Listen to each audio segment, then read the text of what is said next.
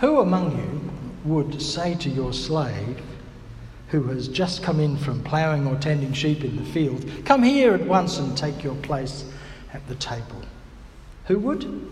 Well, no one who could afford a slave would do that. You don't buy a dog and bark yourself, do you? No one would, except we're reading this in Luke's Gospel. So we have to be really careful about being sure what the response ought to be. Because Luke's Gospel, as I've mentioned a few times when we've been talking about Luke, is the upside down gospel. It's the gospel where losing your life means that you save it. It's the gospel where the first become the last and the last become the first. The humble are exalted. Shepherds, the lowest of the low, are the first to see Jesus, the King of the Jews. A man leaves 99 sheep for one, making no sense at all. This is the upside down gospel. So anything you read, you've got to be really careful what the response would be. Why wouldn't you reverse things? Just to see what happens. Why wouldn't you invite your slave, your servant, to sit and you serve them? Well, the reason you wouldn't is because there's a difference between them and us. Is they're the slaves, we're the real people. They're the slaves, and but of course, wait a minute. Jesus goes on to say, "You too are slaves." You too have to do the ordinary things of life that make life work. Doesn't matter who you are, you still have to kind of get things going. You have to get up in the morning, hopefully on time on a daylight saving day.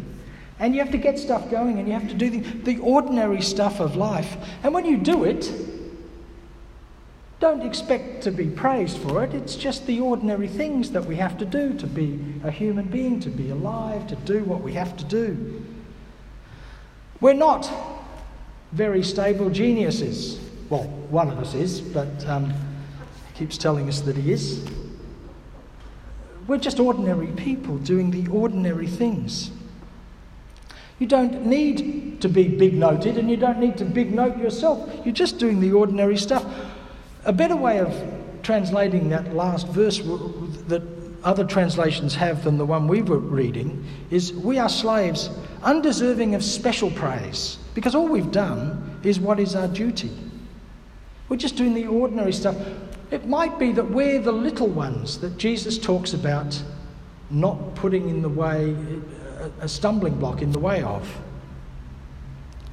We're not big and important, we're just ordinary people. But ordinary people who were deeply loved and cared for and appreciated. How do I know that? Because it would be better for the person who put a stumbling block in the way of an ordinary person to have a millstone tied around his neck and be thrown into the sea.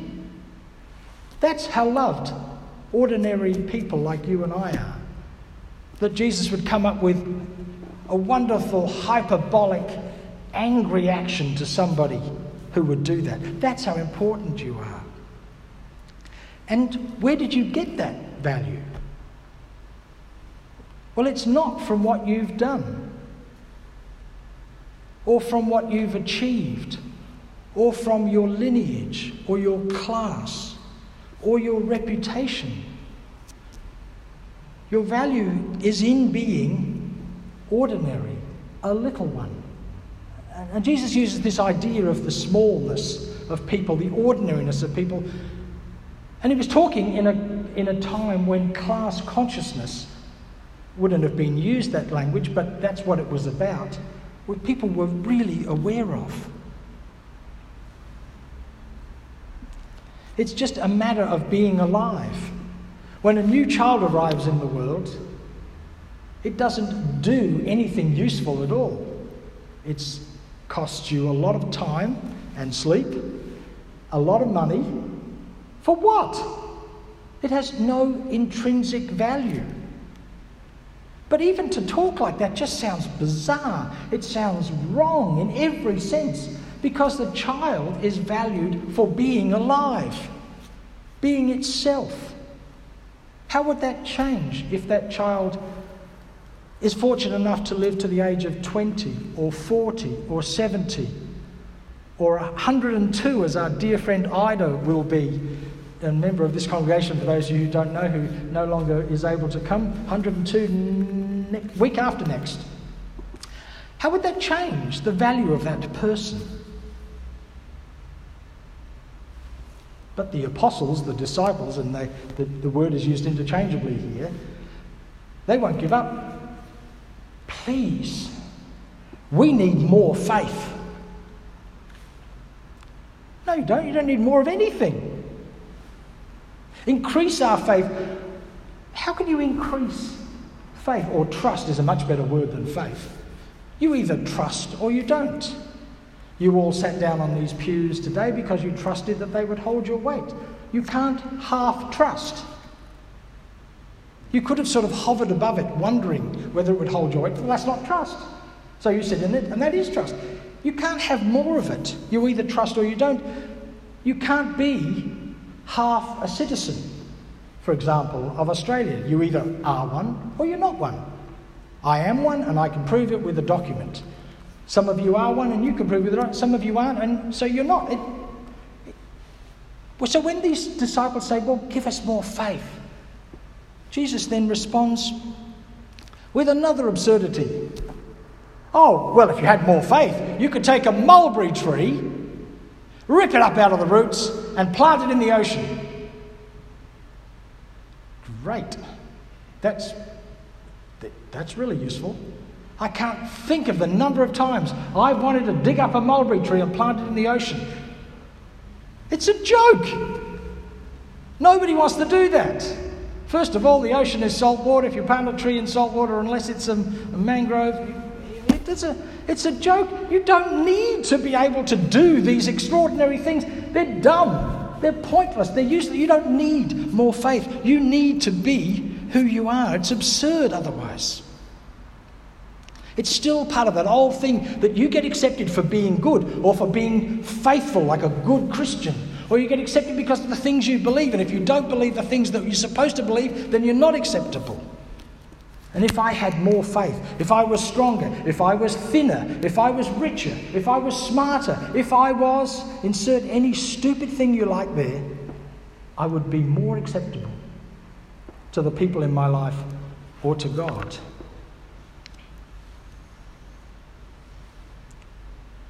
But isn't forgiving seven times seven Seven, as you probably know, is one of the numbers in Judaism that kind of encapsulates the fullness of everything. So it's really saying you forgive all the time forever. Doesn't that require an enormous amount more faith than I've got? I don't think so. I think it incorporates, it encapsulates a different way of thinking about the world. Let me give you an example of this. You're at a dinner at a restaurant with a group of family. And you've eaten a wonderful meal and you've drunk lots of wonderful things. And at the end of the meal, the waiter brings the bill, a long list of all the things that you've eaten and drunk. And you say, right, we'll divide this up. Now, should we divide it up equally? There's nine of us, so if we divide it by, well, that, that won't work because you didn't drink any wine and you I'm not saying anything, but you did have more than a few glasses, and you ordered the really expensive wine, what I would have been happy with the cheaper wine, and I don't want to brag, but you know, I'm fairly careful about what I eat, so I didn't eat as much as you. And plus, Julie's a vegan, and Frank doesn't drink anything at all, and, and, and, and so, we, so that one, so we could divide it up well, then we divided up by who had what, but we didn't. Halfway through all of this, someone puts up their hand and says, Oh, it's done. The bill's already been paid. But nobody listens to that because you keep going and say, Well, not only did you you ate a lot of that and I didn't eat very much. And that had prawns in it, which are quite expensive. And this one just had tofu, which isn't that expensive. And also, you owe me 50 bucks from, do you remember last week you owed me 50? And they're going, excuse me, the, the bill, that bill, it's already been paid. This is, this is nonsense. Just wasting our time and energy. We're taking things out on each other that have got nothing to do. It's already done.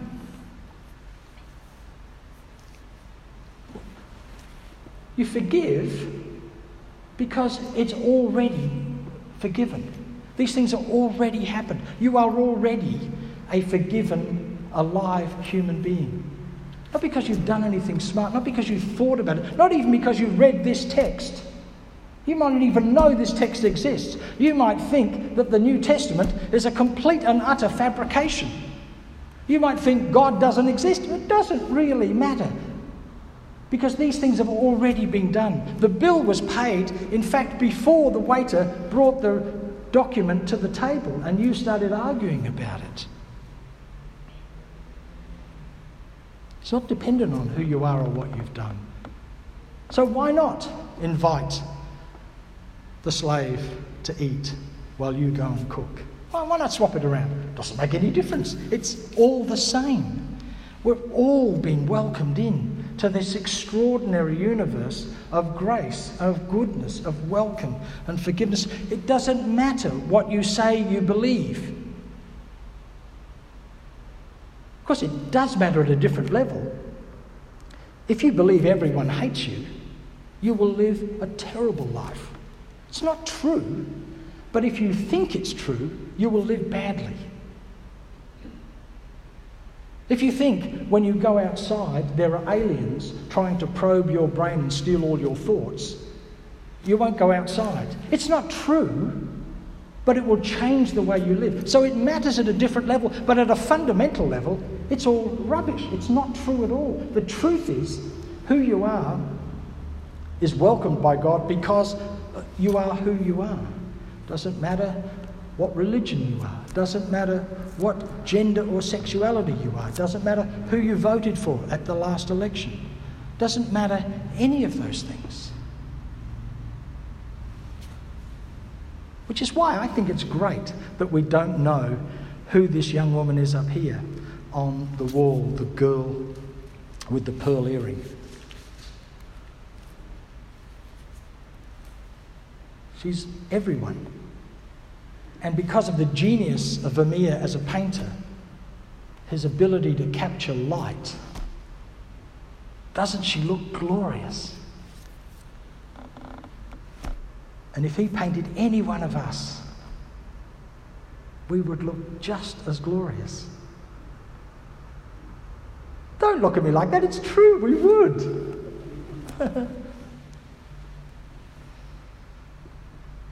we are welcomed. So be it.